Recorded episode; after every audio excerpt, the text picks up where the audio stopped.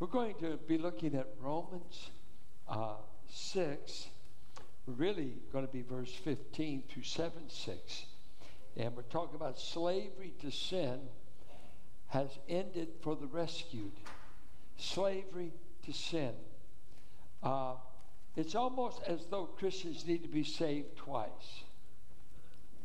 Uh, we keep talking about my sins have been paid for. My sins have been paid for. And we look back to the cross. We look back to the resurrection of Christ. And what a glorious truth that is. My sins can and have been paid for. Amen?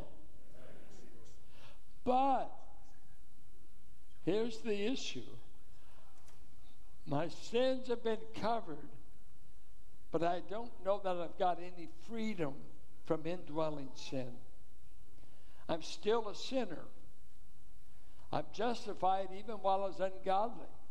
So he didn't make me brand new in my uh, character. That was a free gift right from the get go. Then God begins to change you and make you into the image of his son, and we start the Christian life journey.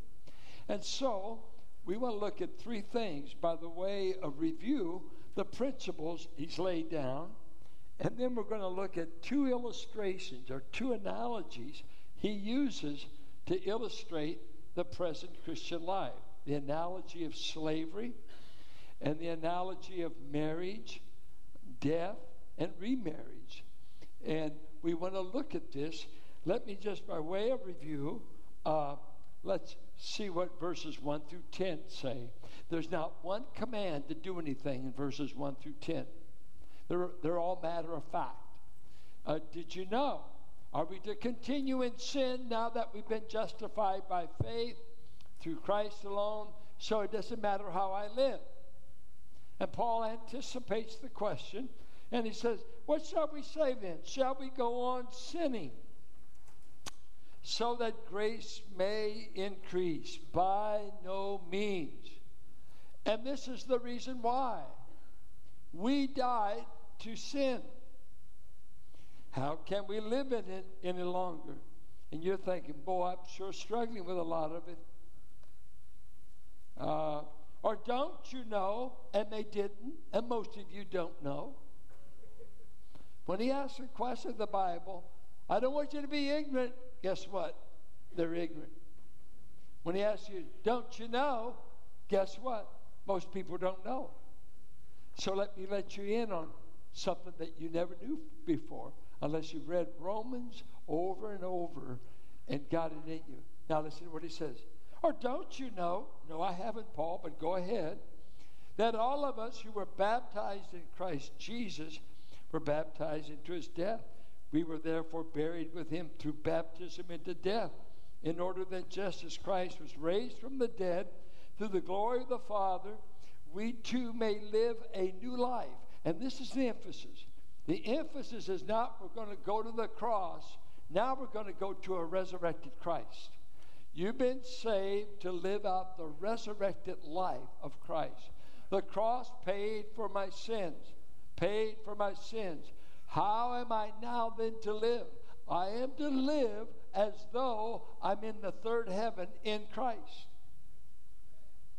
Colossians said, Set your way of thinking on things above where your life is in Christ.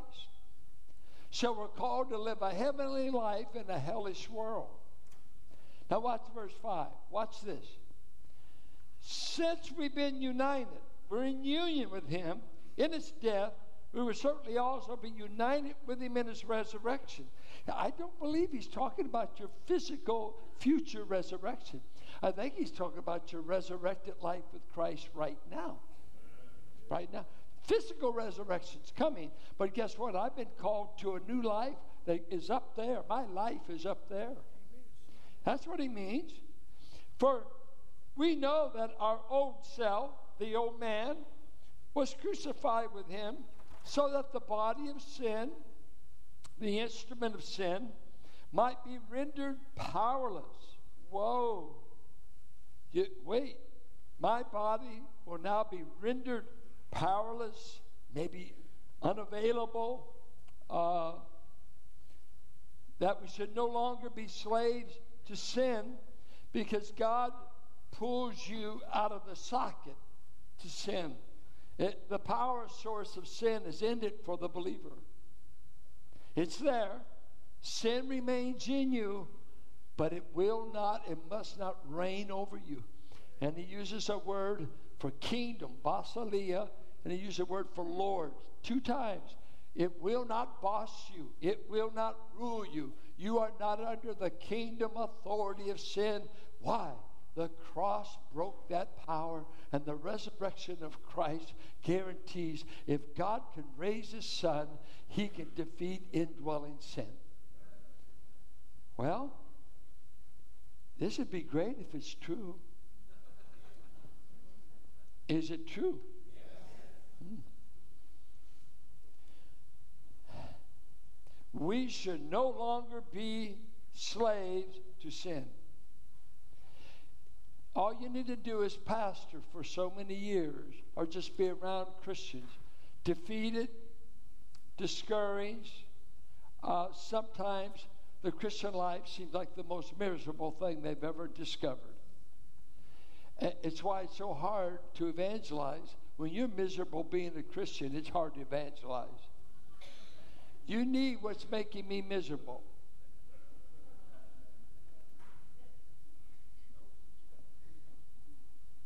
Uh, the one guy was doing this at a rescue mission in Houston, and he kept trying to invite, come in here, come in here, Jesus saves. And these two guys sarcastically said, Will we get what you've got? Yeah. I said, No thanks, man. We got enough problems. We're going to get drunk. Because his face didn't advertise he was really happy to be saved. How about you? How about me? And he says, just as a matter of fact, if you've died, you've been freed from sin, free from sin, free from sin. Now, since we died, we believe we also will live with him. Okay? Now, what do you want me to do about all this? He finally moves to some imperatives. This is what I wanted you to do in response. Number one, I want you to count on it, that I'm not lying to you. Just count on it. Reckon on it was the old King James word. Reckon on this. Live your life. Uh, God, if you say it, I believe it. I'm going to live like that. I'm going to live like what you said is a fact. You made it happen at the cross. You made it happen at the empty tomb. If you said it, I think I could believe you. Can you believe that is your history in Christ? That's what he said. He said, Well, I don't know if that's true. Well, it is true but it won't become experientially yours until you reckon on it. You've got to you got to count on it. You've got to count on it. I reckon I am really I'm dead. I'm dead to sin. But notice you're not totally dead. He doesn't want a corpse. Watch. Count yourselves dead to sin, but alive to God in Christ Jesus. Here it is. I'm dead here. I'm alive here. Well, which are you? I'm both. Dead and alive. You know what I, I think it's like? It's a lot like selective hearing. Do you know what I just said? Every husband has selective hearing. The game's on, and she's yelled out three different things for you to do. I didn't hear you. Oh, yes, yes, you did. You were paying no attention to her. You know. And she said, You need a hearing aid. She said, uh, No, no, I need the Warriors to win. and, and your kids are the same way. Did you hear me? I said, Clean up that. I didn't know, Mom, that you said that. Well, you, you know everything else. You know every other voice. When you going to, that's called select. I'm dead to doing what you're telling me to, but I'm alive to having fun, doing whatever. So he says, I want you to start acting alive to God the Father. Are you living your life alive? Then he goes, verses 12 and 13, and he says, I want you to stop putting your body at the disposal of sin and start putting your body at the disposal of God. Now, when he says that, that's so clear, he said, You know what?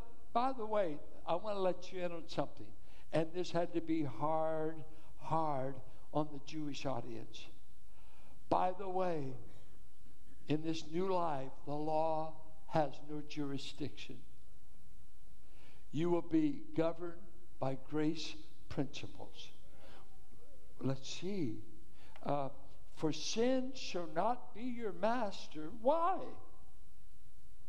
Not only have you died with Christ, because you are not under law but under grace. Hmm, what is that? Look at verse 15. He picks up the argument. What then? Shall we sin because we are not under law but under grace? By no means. Now, get the distinction here between law and grace. Daniel Webster used to say, if I tell you to do something and there's no penalty for disobedience, I just gave you advice. I didn't give you a law. Because law always brings penalty. To be under law before God is you will be penalized if you break it. Under grace, God says, this is not a system of penalty. I won't change you with penalty. Penalty has already been covered for you at the cross. 8 1. I didn't save you to condemn you. I did not save you to put you under condemnation. So get that in your head, church people, religious people, religious Jews. Cut it out. No rules in the Christian life by which you get penalized. No divine penalty. He you're in a household, there might be discipline, but it's nothing like judgment. Since you don't get it, and this is what he's going to say, he's going to give us two illustrations. Verse 19, he tells you why he uses the illustration of slavery. Watch this. I put this in human terms because you are weak in your understanding. In essence, you don't comprehend what I'm saying. So let me use a weak illustration. Let's use slavery. Okay? And so he sets it up this way here's sin as a master, here is Jesus Christ as master. And he says, You are the slave to whoever you put yourself at their disposal. And if over here you say, I'm at your disposal to carry out any of your desires, any of the works of the flesh, you can count on me. I am available. He's going to tell them, let me tell you what happened when you did that. And we all did it before we were believers. But now, the same way your body was available for sin, I want it to be available to Christ. Is that asking too much? Okay, watch. Watch what he's going to say.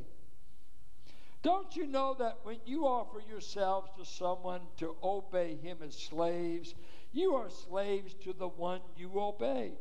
Whether you're slaves to sin, which leads to death, or to obedience, which leads to righteousness.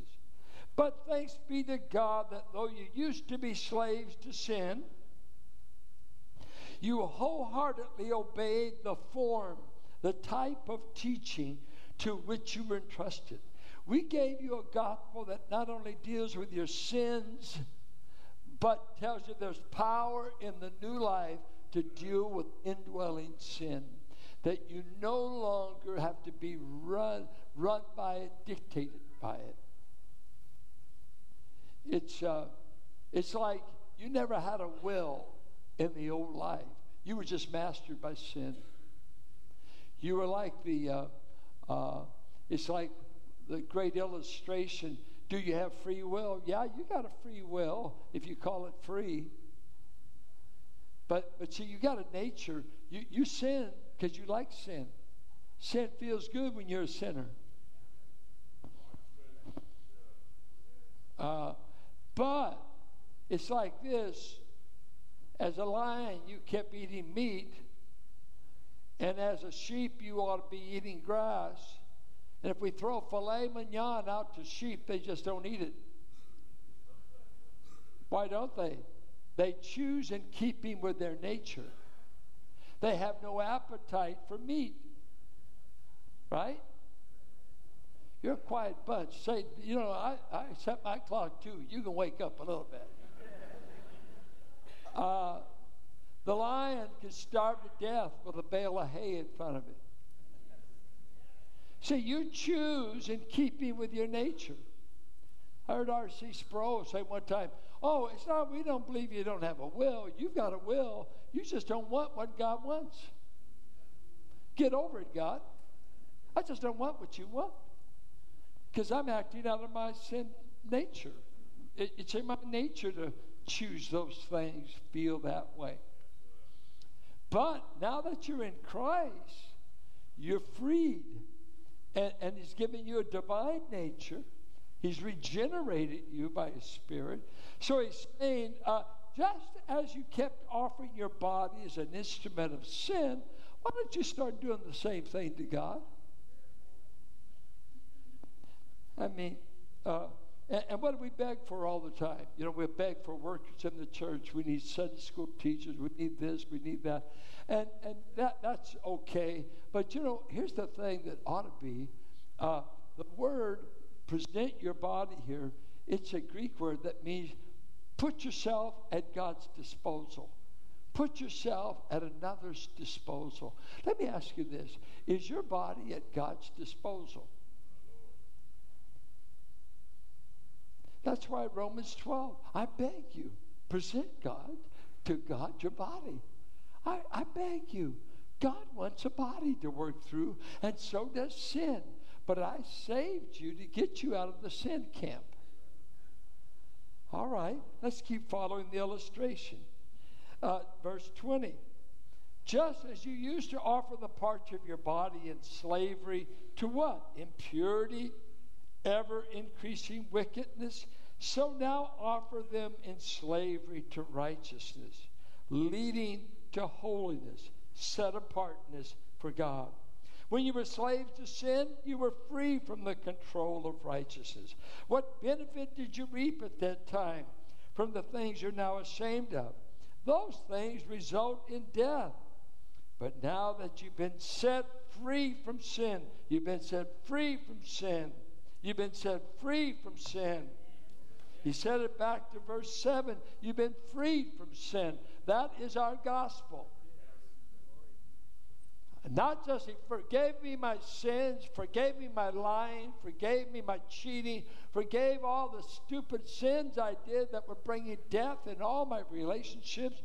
Hey, now you're saved, stay miserable because there's no power to live it.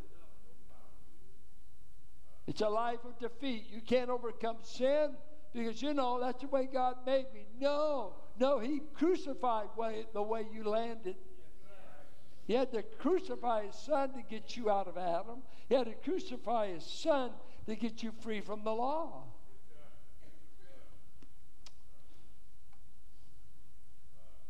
But now that you've been set free from sin and have become slaves to God, the benefit you reap leads to holiness, and the result is eternal life.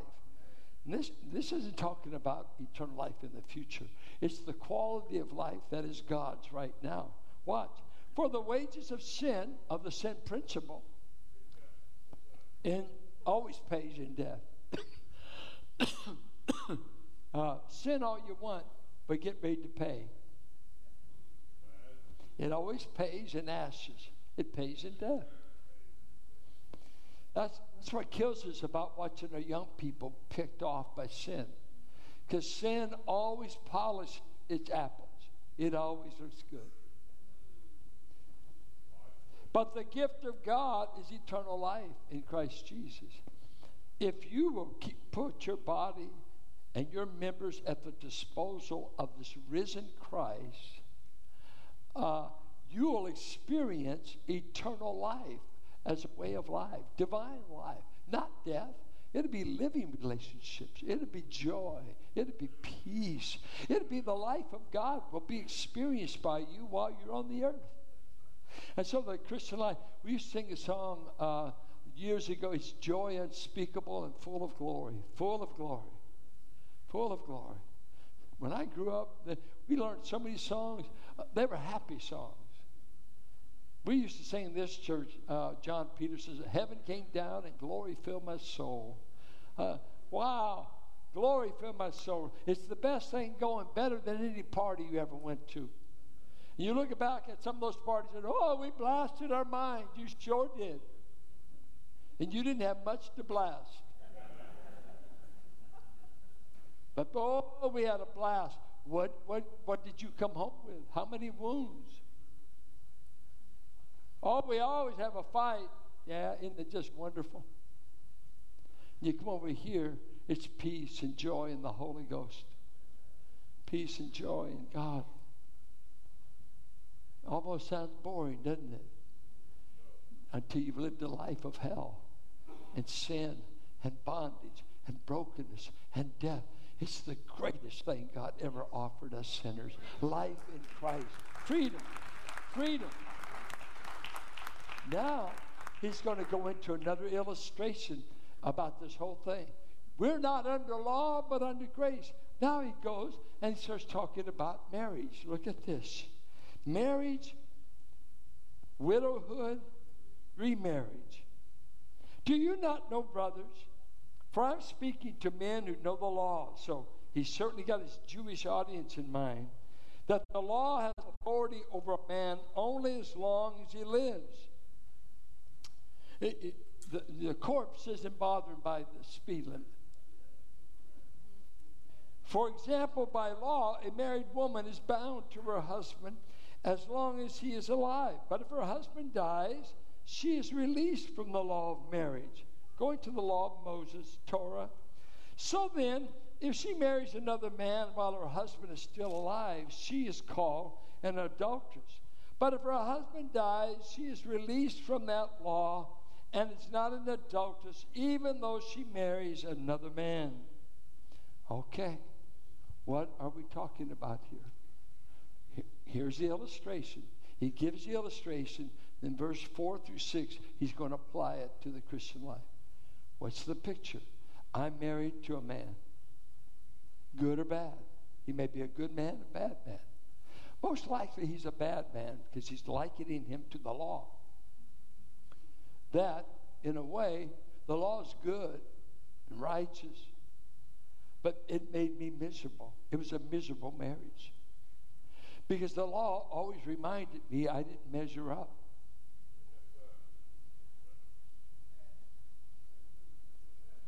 I remember counseling a woman in this church years ago that was married to a perfectionist.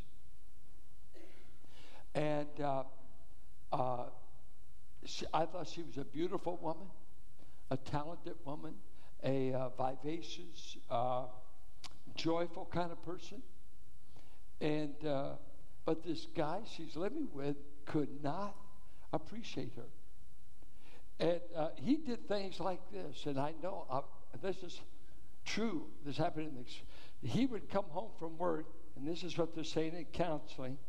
Uh, and he would come home and since he was a clean freak, he would run his hand over the fridge.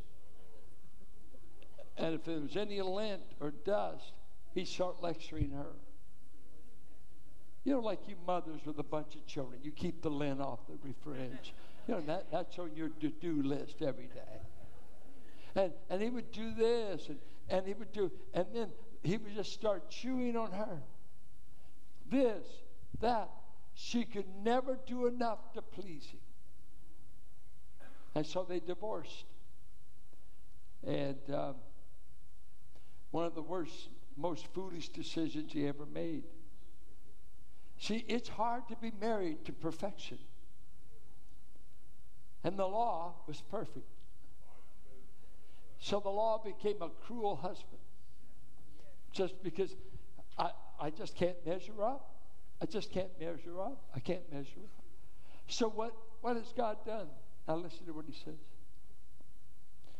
So, my brothers, you also died to the law In the illustration, the husband dies, but here he's saying we died through the body of Christ. So we're free from the first husband, as it were. That you might belong to another, to him who was raised from the dead, in order that we might bear fruit to God. Hmm. I died to the law. I've been raised from the death I died. And now the purpose for my life is bearing fruit for this new husband. For when we were controlled by the sinful nature, the sinful passions aroused by the law were at work in our bodies, so that we bore fruit for death. But now, by dying to what once bound us, we've been released from the law so that we serve in the new way of the Spirit and not in the old way of the written code. The law can neither justify you nor can it sanctify you. The Christian life is faith and Holy Spirit, reliance on God. God didn't save you to keep a bunch of rules. He already found us guilty of breaking them all. Why would, he want, why would he want to save you and start measuring you now by all the rules? You're not under rules. So that means you can live any way you want. He's making the argument. No, no. but the thing changing you is not a rule, but a relationship. You've been put into a new relationship. You went from law, you went from those demands and you've moved over and you belong to Christ. And he uses a phrase here that I don't think we get. I, I don't think I got it for years. Watch this little phrase. Why did you join me to this other one? Notice verse 4 that we might bear fruit to God. So when you get married, you buy an apple tree. How do you bear fruit in marriage? Relationship. Relationship. Do you need family ed at this time? That let's go back these times. No birth control. Large family was not a curse. It's a blessing. Still is, if you can afford it. But the idea is when you are in intimate relationship with this husband and you were an available bride, inevitably she says, Honey, I'm pregnant. You say, Well, how did that happen? She said, Well, it's a little late. You, you, what rule did you keep? What, what, what rule? No, I'm saying almost paradise. I'm knocking at heaven's door. The last thing I thought was paradise, and now I hear the baby crying. I made myself available to this risen Christ and he says, through intimacy and available to me, I'm going to bear my fruit through you. And he's not talking about the vine and the branches here. He's talking about a marriage and having children in a marriage, having fruit in a marriage, which was usually children. And they're not brought about by reading a rule book, they're brought about by being available to your heavenly bridegroom. That's why some of you aren't bearing inner fruit. You're not in his arms. You've not made yourself available. You've become a, a bride that, off, off, off, I don't want you. You know, Carol and I are on this new regimen. I have not achieved it yet, but she read somewhere that you ought to have seven hugs a day as a couple ever since he said that, it's been a burden. I'm up to three. I, I, I feel bad in the night feeling her hugging me when I'm trying to sleep. I'm over there. I wish. I'm sorry. and I'm lying. But, you know, I never thought, and pretty soon you start counting. It is amazing how little you hug in marriage. How, how many of you hug your wife seven times a day? One, two, don't lie. No. I mean, just hug. Not trying to get them any other place, but you just hug. I mean, it ought to just happen, right? Does it? Thank you for that honesty there, Matt. It'd be like this if we made a rule that I had to kiss my wife four times a day, would that increase kissing? I can't hear anybody. I would resent every kiss. I can you imagine? Look at this. You come home, hello, wife. The state, Gavin Newsom passed in California. I have to kiss you four times a day. Got that baby over.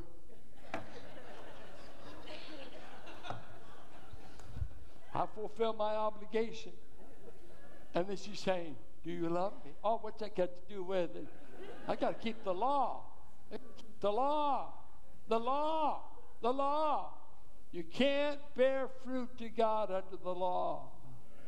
Until you get rid of the rules and saying, Where is love, joy, peace, goodness, gentleness, kindness, patience, self control? Where is that? It's only born in relationship to this heavenly, heavenly husband.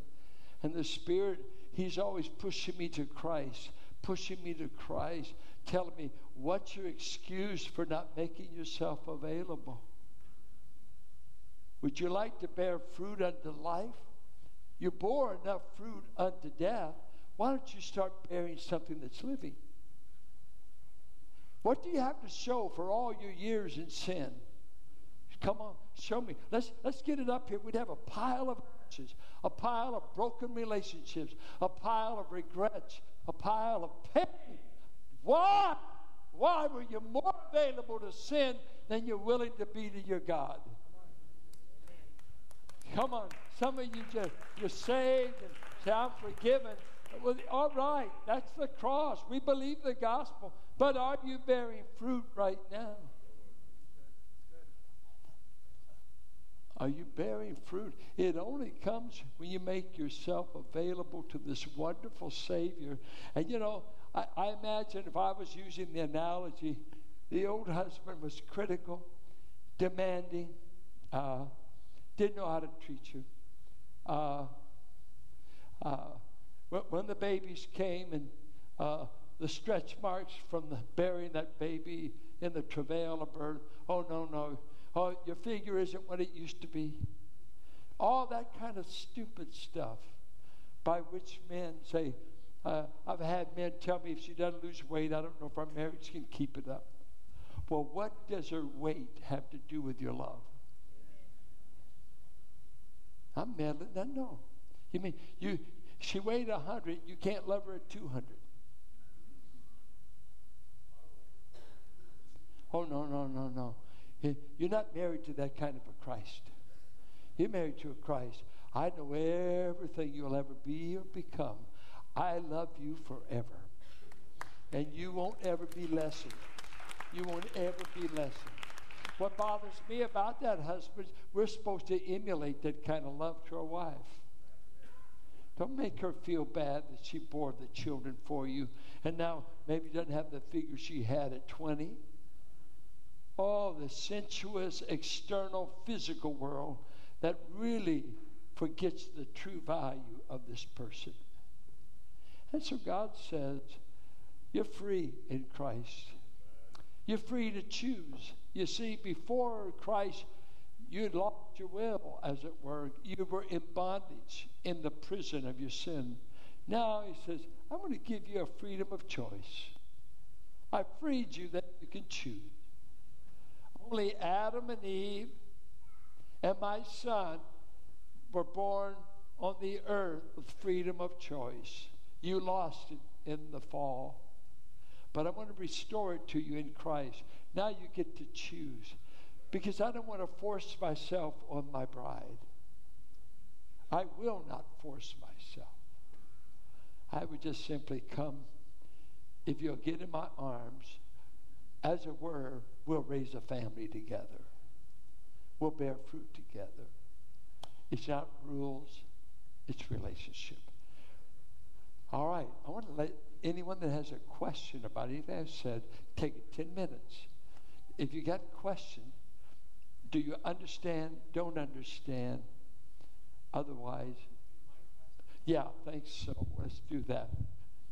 And if that one decoy that I gave you a question to ask, you can ask it now. Is there any question about what's been said? Do you understand what's been said? Okay, Jim. Uh, Pastor, could the bearing of fruit also refer to um, evangelism? I think it would include it. I think that's a, that's a good analogy. Romans 15, he talked about fruit in the realm of evangelism. So I think it would in, may, maybe effectiveness in every way for God, whether evangelism, character, as in the fruit of the Spirit. It's a good question. Because hopefully you'd make them hungry to have what you have because they see this loving relationship going on. Sarah. Hi, Pastor. Um, so in this passage, it talks about that we're now dead to sin and alive to Christ. I hear the phrase a lot um, oh, I'm just a sinner saved by grace. Yeah. Which seems to me like, well, I'm still defining myself by my sin as a sinner. But it seems like this passage is saying that's not who I am anymore. I'm dead to that. So do you think that that phrase is legitimate or? I think it's legitimate if you're saying, I know what God started with a sinner. He started with me as a sinner, He declared me righteous. But I think you make a good observation.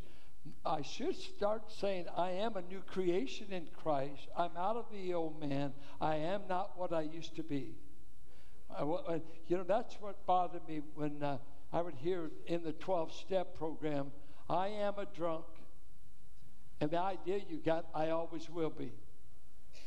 You know, because you're going there, my identity is my addiction. Uh, but First Corinthians says we can say, I was this, but I've been washed, I've been cleansed. So there ought to be a change. Uh, I think it was Luther who said the phenomena of Christianity is that we're sinners at the same time we're declared righteous. And that's true. We're always aware. I think what we do, Sarah, we're so conscious that sin remains in us that sometimes we've got to say, Well, I'm not sinless. I'm still, de- I'm just a sinner saved. So I think it's legitimate. But in our minds, we need to switch over here to Romans 6. Is this who God sees you as now, or does He see you united to a victorious Christ?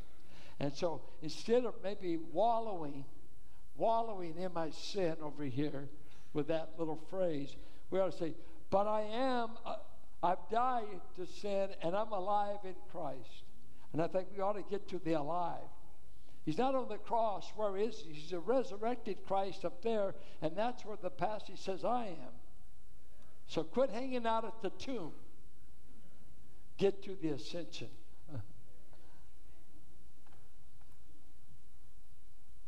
Thank you, Pastor, for the message.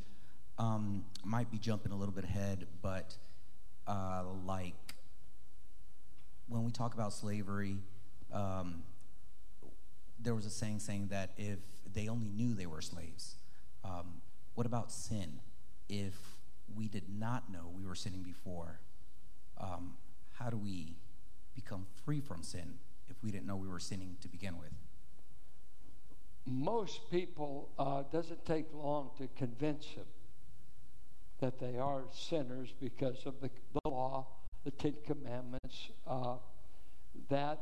But I think the big thing is I know you, you wouldn't think of it as slavery. It's just who I am. It's what I like to do. And so he's using a paradigm from God's point of view.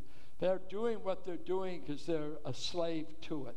They're they made themselves, and he just they made themselves available to do it, uh, and so that it doesn't take too much. You are what you do. And God says most of what we did outside of Christ was sin, word, thought, deed. We were available to sin, and that just was our life. And God's trying to say, "Hey, I put you in Christ to be available to Him." And uh, I want you to start acting like the new man, acting what I made you to be. You're not a slave to this anymore. Cut it out. Cut it out. So I, I think you, I love what he said in uh, 617. This kind of teaching, he said, sets you free. Most people maybe have never been taught the freedom that we're granted in Christ. Pastor, to your left, friend named David's got a question. Okay, David, then we'll go. Yes, Pastor. My question come from uh, Romans 6, verse 22. Okay. That you just mentioned. Verse 22 said, But now you have been set free from sin and have become slave to God. Is it fair to say that now we have become the righteousness of God? That word slave, can we translate that word slave as the righteousness of God. Now I have become the righteousness of God. I'm now because as I was a slave to sin, I'm now presenting my body, and he's using the analogy, and whoever I present myself to, we're going to call him a slave to keep it with his illustration. But in this slavery, I produce righteousness that produces holiness that manifests itself in eternal life. So he's saying, why don't you get in the life business and quit giving yourself to the sin business? Okay. So that righteousness, I think, is not justification, but a, a, holy life. That you, I'm doing things right, and it results in holiness. And holiness means set apartness to be clean. I, am clean. I'm clean. Okay. My dad said, "You you can't handle skunks without smelling like them. Okay. And then and you, you also smell said, like the sin you're doing. And you also said we're not bearing fruit because we are not in, in His arm. We're like a bride that's far, far away. Yep.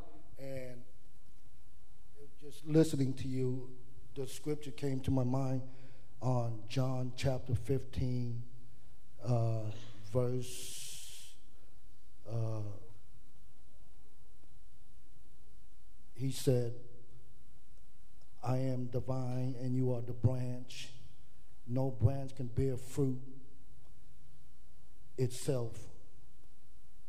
So, like you said, if we connect to the Lord Jesus Christ and and he's the vine and we the branch, that's the only way that we can bear fruit and the fruit of. And look, with illustration, the, the branch and the vine. Connection.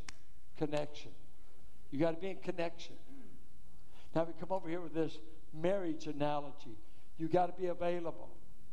You, got to be available. Uh, pregnancies don't happen in unavailability. Distant. We're married. She's in that bedroom. I'm in this one. We have meals together. Oh, no, no, no. It, it uses that term. Uh, you've been saved to an intimate relationship with the risen Christ. He's not trying to get sex minded or procreation, but that is in that relationship there, the only one that applies. Procreative relationship come out of assume loving, available relationship. So one, I, I'm connected to the vine. Over here, I'm connected to the head. And as a result, we have love children. And it's fruit of the Spirit, Christ. Brandy. I'm thinking about this question just based on maybe trying to evangelize an atheist. So when 6:14 it says for sin shall not be master over you for you are not under law but under grace. So that makes sense to a Jew. But how does that correlate with a Gentile or a, a pagan? I think he would say, uh, you, You've been using too much marijuana. he wouldn't have a clue. He wouldn't have. I think what you do with that unsafe guy, you stay in Romans 1 through 3. This is Christian life. This is how the Christian life. It's like talking to him about election. Does the Bible teach election? Yeah, sure it does. All over. But man, let's have the wisdom that we're not talking to them about that back here, as it were. Let's present the gospel and their fallen condition. Pick our subject matter. And so I think this is Christian life truth, which most Christians don't understand or have been taught. I sure never was. And so I think you're, hey, now that you're in Christ, let's discuss what that life is to look like.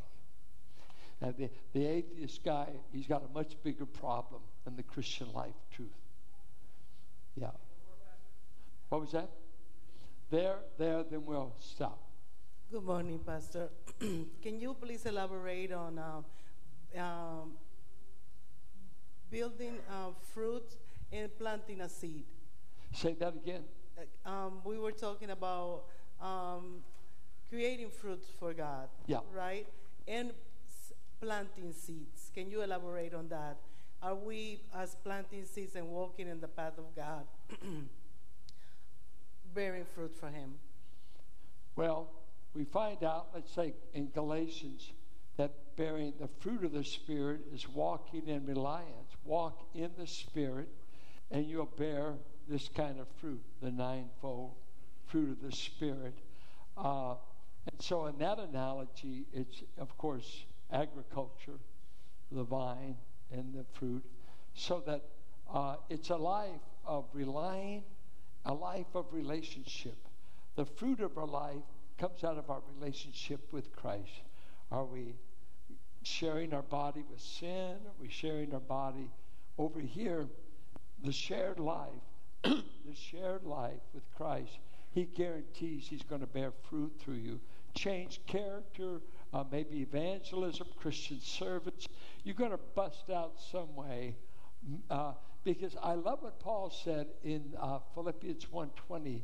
Uh, right in there, he said, I want Christ to be, and you can really translate this way, to be seen as magnificent in my body. So he said, whether to live or die doesn't matter to me. But if I live, I'm going to live for Christ. And then he goes on, to make him magnificent. And so that is the witness. Sometimes, you know, we're, we're praying for souls to be, most of us in this place have been saved a long time. I, I'm thinking about making a friendship Sunday once a month where I want to see if you've got enough influence to bring any friends. Because uh, we ought to we ought to become contagious. You usually have to run a temperature. And if we're lukewarm, you can't infect anybody. Better hush up on that. Okay. Pastor, I, I know that the scripture is clear on that we are under grace and not law. But is there a difference between the law and a commandment? And the reason I ask because Jesus says, if you love me, keep my commandments. Yeah. So sometimes I struggle. I know we are under grace Yes. and not law, but but yet I know Jesus said, if you love me, keep my commandments. So Good. is there a difference between Good. Absolutely. I think there's about 150 commandments in the New Testament. You know, imperatives. Stop lying. Start doing. And so you say, oh, I don't want to do that. I'm not under the law. No, law of Moses was strictly do it or penalty. Penalty. In Christ, he never gives, no, he just said, what comes first, love or obedience? Ah, ah. You ought to first get in love with him. Then 1 John 5 says you'll find his commandments are not burdensome. Because you're in a yoke that's easy. And boom, says everything you're commanding begets a quality of life and a quality of living that I've never. It's just like eating a cupcake. It's wonderful.